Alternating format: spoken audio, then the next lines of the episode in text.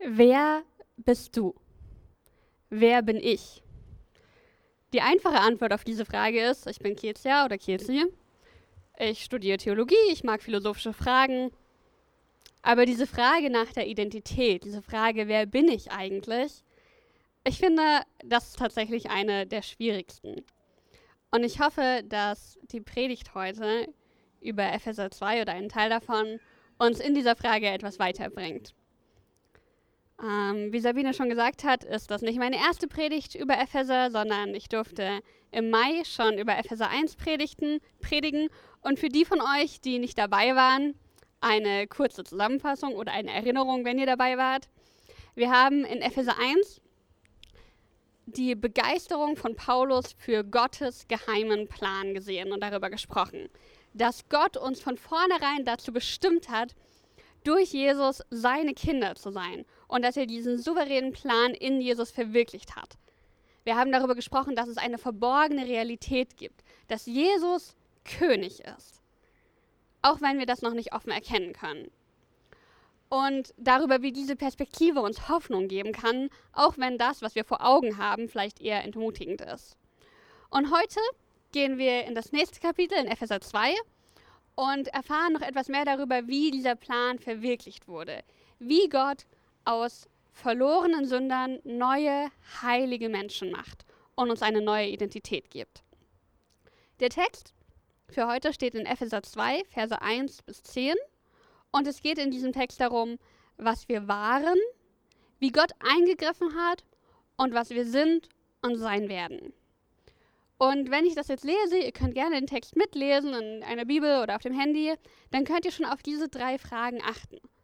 Was wir waren, wie Gott eingegriffen hat und was wir sind und sein werden. Ich lese das aus der Zürcher Übersetzung, Epheser 2, 1 bis 10.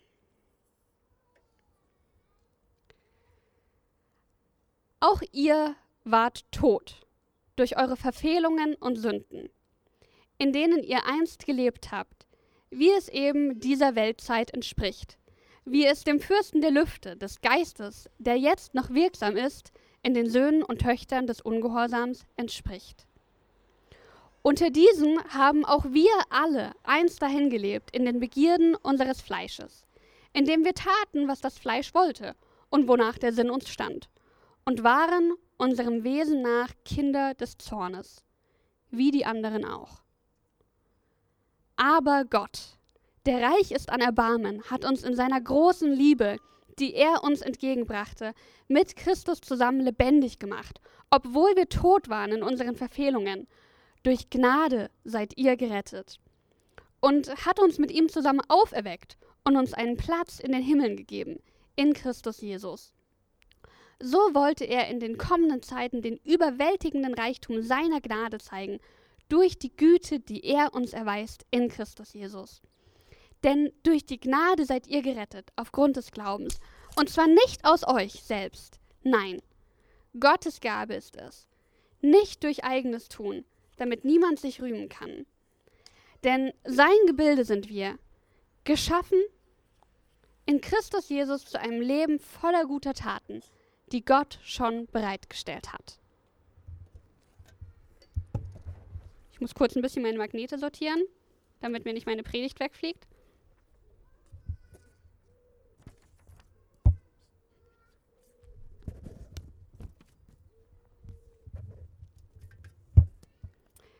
Okay. Was wir waren, ist die erste Frage. Was wir waren, bevor wir Jesus begegnet sind.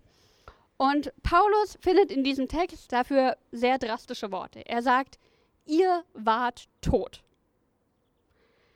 Das ist sein Urteil über das frühere Leben der Adressaten von seinem Brief, also der Gemeinde im ersten Jahrhundert. Und dieses Urteil fällt ja auch über alle Menschen, die Gott nicht kennen. Und es gilt auch uns. Es beschreibt, was wir waren, bevor Gott uns gerettet hat. Tod. Was bedeutet das? Ich meine, wir sind immer irgendwie durch die Gegend gelaufen, haben gegessen, haben geatmet. Ich glaube, ich fühle mich schon mein ganzes Leben irgendwie lebendig. Aber Paulus meint den geistlichen Tod. Das heißt, wir haben nicht die Art von Leben geführt, zu dem Gott Menschen bestimmt hat. Und Paulus erklärt das noch ein bisschen genauer, was er damit meint. In Vers 1 redet er von den Sünden und Verfehlungen. Das heißt, alles, was Gott nicht ehrt und was unsere Mitmenschen verletzt, hat unser Leben geprägt. In Vers 2 heißt es, ihr habt gelebt, wie es dieser Weltzeit entspricht. Das heißt, diese, die Maßstäbe, wie man in unserer Welt normalerweise miteinander um, umgeht, entsprechen eben nicht Gottes Vorstellung.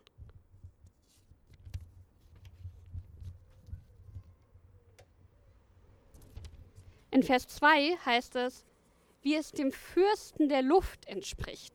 Der Fürst der Luft ist ein komisches Wort vielleicht, aber damit ist der Feind Gottes gemeint, der Teufel. Und der ist in dieser Welt unterwegs und bewegt Menschen dazu, Unrecht und Schlechtes zu tun.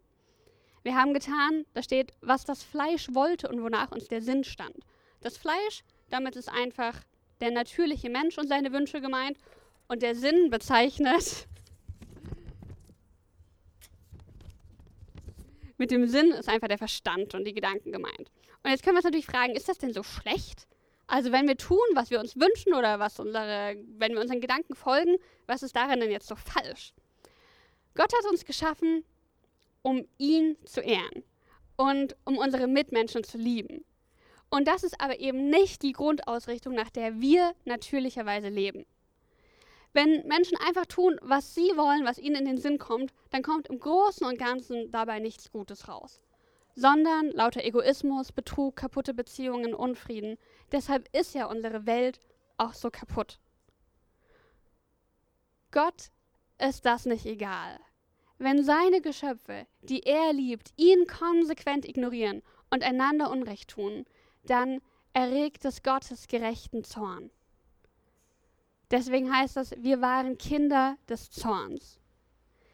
Vielleicht erinnern sich manche von euch, die ihr jetzt hier sitzt oder die ihr online zuschaut, noch daran, wie euer Leben war, bevor Gott euch gerettet hat und wie schwierig oder verkorkst einfach auch euer Leben war, bis Jesus da eingegriffen hat und euch rausgeholt hat. Wahrscheinlich gibt es auch einige von euch, die können jetzt gar nicht so den Wendepunkt in ihrem Leben festmachen, da war irgendwo die Zeit, wo ich Gott gar nicht kannte und komplett tot war und dann dieser Wendepunkt und jetzt mein Leben mit Gott. Gerade wenn man so in der Gemeinde aufgewachsen ist, ist das oft etwas schwieriger zu benennen. Das geht mir auch so. Trotzdem, wenn ich zurückdenke und sehe, wie meine Kindheit, meine Jugendzeit von Angst geprägt war, zum Beispiel, oder wie sich einfach mein ganzes Leben um mich und meine Wünsche gedreht hat, dann kann ich diese gleiche sündige und kaputte Natur auch in mir selbst erkennen. Die ganze Menschheit ohne Gott ist in einer hoffnungslosen Situation und jeder von uns ist darin mit eingeschlossen. Tote Menschen können sich eben auch nicht selbst helfen. Tote Menschen können ja nicht an sich arbeiten und sich irgendwie optimieren oder dass wir uns irgendwie anstrengen, damit wir doch noch Gottes Gunst verdienen. Wir werden niemals ein Leben führen können, mit dem wir Gott und unseren Mitmenschen wirklich gerecht werden. Tote Menschen sind hilflos, hoffnungslos, eben tot. Aber Gott, aber Gott, so beginnt Vers 4. Aber Gott hat uns in seiner großen Liebe lebendig gemacht. Aber Gott, ich finde, alleine diese beiden Wörter haben so eine Schlagkraft. Die, die stellen alles auf den Kopf. Die erwecken Totes zum Leben. Ja, wir Menschen von uns aus sind fleißig dabei, uns selber, unser Leben, unsere Mitmenschen, unsere Welt zu zerstören. Aber Gott greift ein. Aber Gott handelt. Warum? Weil er uns so liebt, weil er Erbarm mit uns hat, weil er mitfühlt, weil er eben etwas Besseres für uns im Sinn hat. Gott rettet uns aus der Verlorenheit, in die uns unsere eigenen Wünsche, unsere Rücksichtslosigkeit und eben auch die Lügen des Teufels hineinführen. Jesus ist für uns gestorben und er hat den Zorn Gottes getragen. Er hat uns mit Gott versöhnt. Er ist vom Tod wieder auferstanden und er gibt uns die Chance auf eine ganz neue Art zu erleben, mit in Gemeinschaft mit Gott. Das ist Gnade. Das ist ein Geschenk.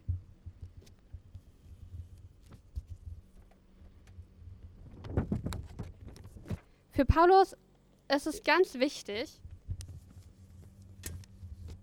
Okay, ich werde noch zum Profi mit den Magneten. Für Paulus ist es ganz wichtig, dass das nichts ist, was wir uns verdient haben.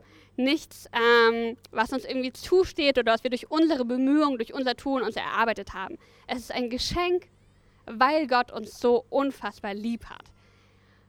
Paulus ist das deshalb so wichtig, damit niemand sich rühmen kann, steht in Vers 9. Niemals darf sich jemand hinstellen und denken, dass wir jetzt irgendwie besser sind als andere. Versteht das nicht falsch. Unser Leben als Christen soll ja gerade einen Unterschied machen. Es geht Paulus ja gerade um die radikale Veränderung, die durch die Begegnung mit Gott passiert. Ich hoffe, dass ihr, die ihr euch als Christen versteht, nach anderen moralischen Standards lebt, als das in unserer Gesellschaft üblich ist. Ich hoffe, dass ihr großzügiger seid, dass ihr leichter vergeben könnt, dass ihr durch Gott eine ganz neue Art von Frieden und Freiheit erlebt. Aber auf keinen Fall dürfen wir deshalb auf andere Menschen herabschauen und uns besser fühlen. Es ist ein Geschenk. Ein Geschenk, was du bekommen hast, eben damit du hingehst und damit du andere Menschen segnest und ihnen Gutes tust und ihnen dienst, aber nicht damit du irgendjemand verachtest und dich selbst für toll hältst. In der Zeit von Paulus war das auch ein Thema, dass die jüdischen Christen, also die, die zum jüdischen Volk gehört haben, sich besser gefühlt haben als die, die zu irgendwelchen anderen Völkern gehört hatten und sich bekehrt hatten, weil sie halt der Meinung waren, so wir sind das richtige Volk Gottes und haben auf die anderen herabgeschaut. Und genau da spricht Paulus das rein und sagt, ihr seid alle, alle, alle auf Gottes Gnade angewiesen. Ich glaube, wir kennen das auch, dass wir herabschauen auf andere Christen bei uns in der Gemeinde oder in anderen Gemeinden oder aus irgendwelchen Gründen denken, dass wir halt irgendwie mehr drauf haben oder mehr raus haben. Aber du bist nicht besser. Wir sitzen alle im gleichen Boot. Jeder von uns war verloren, jeder von uns, jeder von euch war so kaputt, dass Jesus für dich sterben musste. Und gleichzeitig ist jeder von euch so geliebt, dass Jesus für dich sterben wollte. Gott hat dich gerettet, Gott hat dich verändert, weil du für ihn kostbar bist. Lasst uns Gott dafür danken und feiern und uns darüber freuen, über seine Liebe, über die Gnade, auch die Gnade, mit der er uns Tag für Tag verändert. Aber niemals auf andere herabschauen und denken, dass wir irgendwie besser sind. Weder auf andere Christen noch auf Leute, die nicht mit Jesus leben. Worin besteht jetzt eigentlich dieses Geschenk? Was hat Gott aus uns gemacht, als er uns gerettet hat? In Vers 6 steht, er hat uns mit ihm zusammen auferweckt und uns einen Platz in den Himmeln gegeben, in Christus Jesus. Wenn du an Jesus glaubst und ihm nachfolgst, dann lebt er in dir und du in ihm. So wie er auferstanden ist, haben auch wir ein neues Leben. Sein Ehrenplatz in Gottes neuer Welt gehört auch uns. In Vers 7 steht, Gott will in den kommenden Zeiten den überwältigenden Reichtum seiner Gnade durch die Güte an uns zeigen. Ich finde, das ist eine richtig krasse Aussage. Gott will an uns demonstrieren, jetzt schon und in Ewigkeit, wie gut er ist. Das macht definitiv Vorfreude auf das, was da noch kommt. In Vers 10 steht, denn sein Gebilde sind wir, geschaffen in Christus Jesus zu einem Leben voller guter Taten, die Gott schon bereitgestellt hat.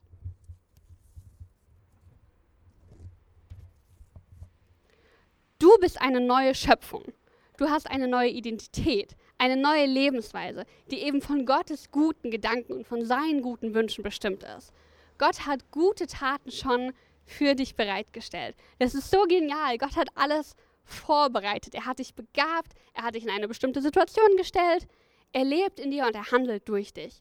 So kannst du jetzt dein Leben nutzen, um anderen Gutes zu tun und damit Gott Freude zu machen. Wenn du das nicht hast, wenn du Gott nicht persönlich kennst oder noch nicht persönlich kennst, aber ihn kennenlernen und ein neues Leben bekommen möchtest, dann lädt er dich ein. Er will dich beschenken mit einem neuen Leben und einer neuen Identität. Rede mit ihm und bitte ihn darum.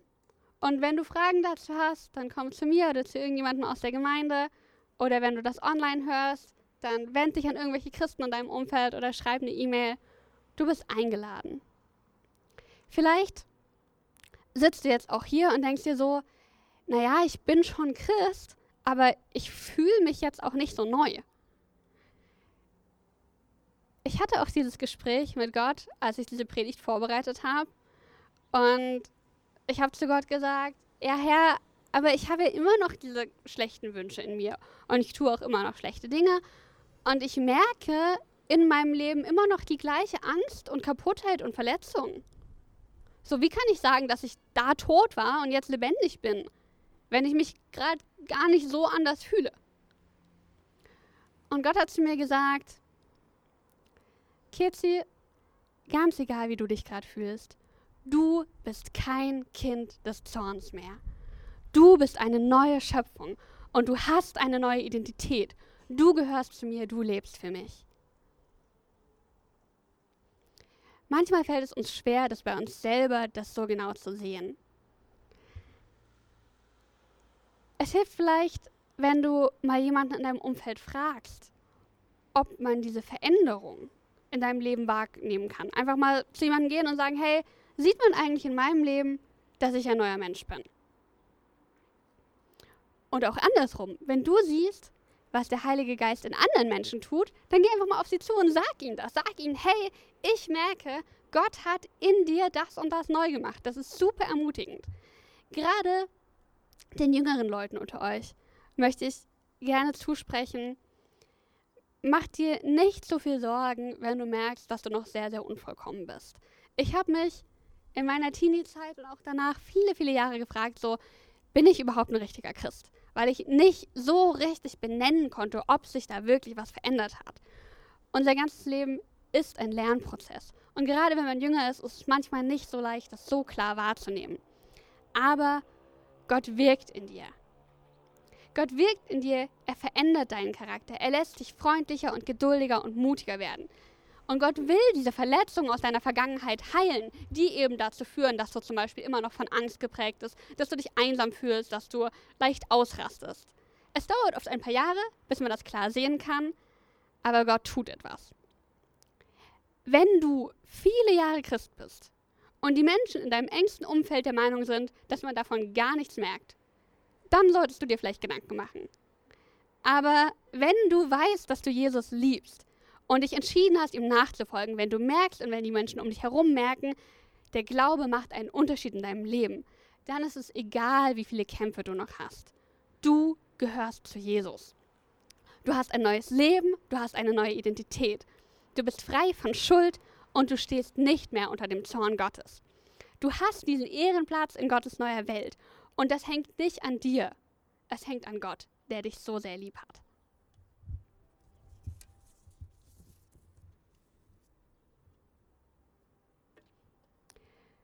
Du bist Gottes Gebilde, das bedeutet, du bist sein Meisterstück.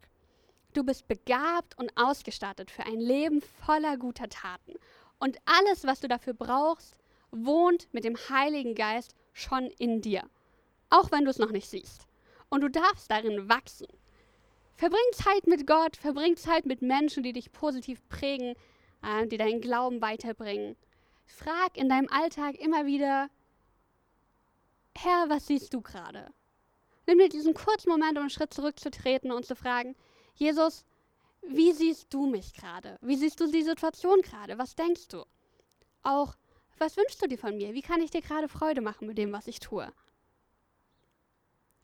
und freu dich darüber, dass du Gottes Kind bist, dass er dich neu geschaffen hat.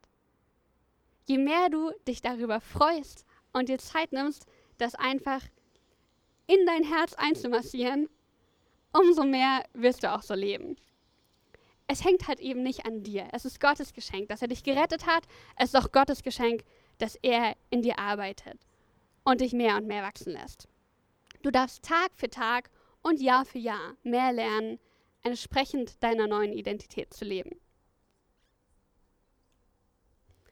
Ich fasse nochmal zusammen, was wir in dem Text gelesen haben. Wir waren tot in unseren Sünden. Wir waren hoffnungslos. Wir waren ohne Chance, Gott gefallen oder unsere Situation verbessern zu können.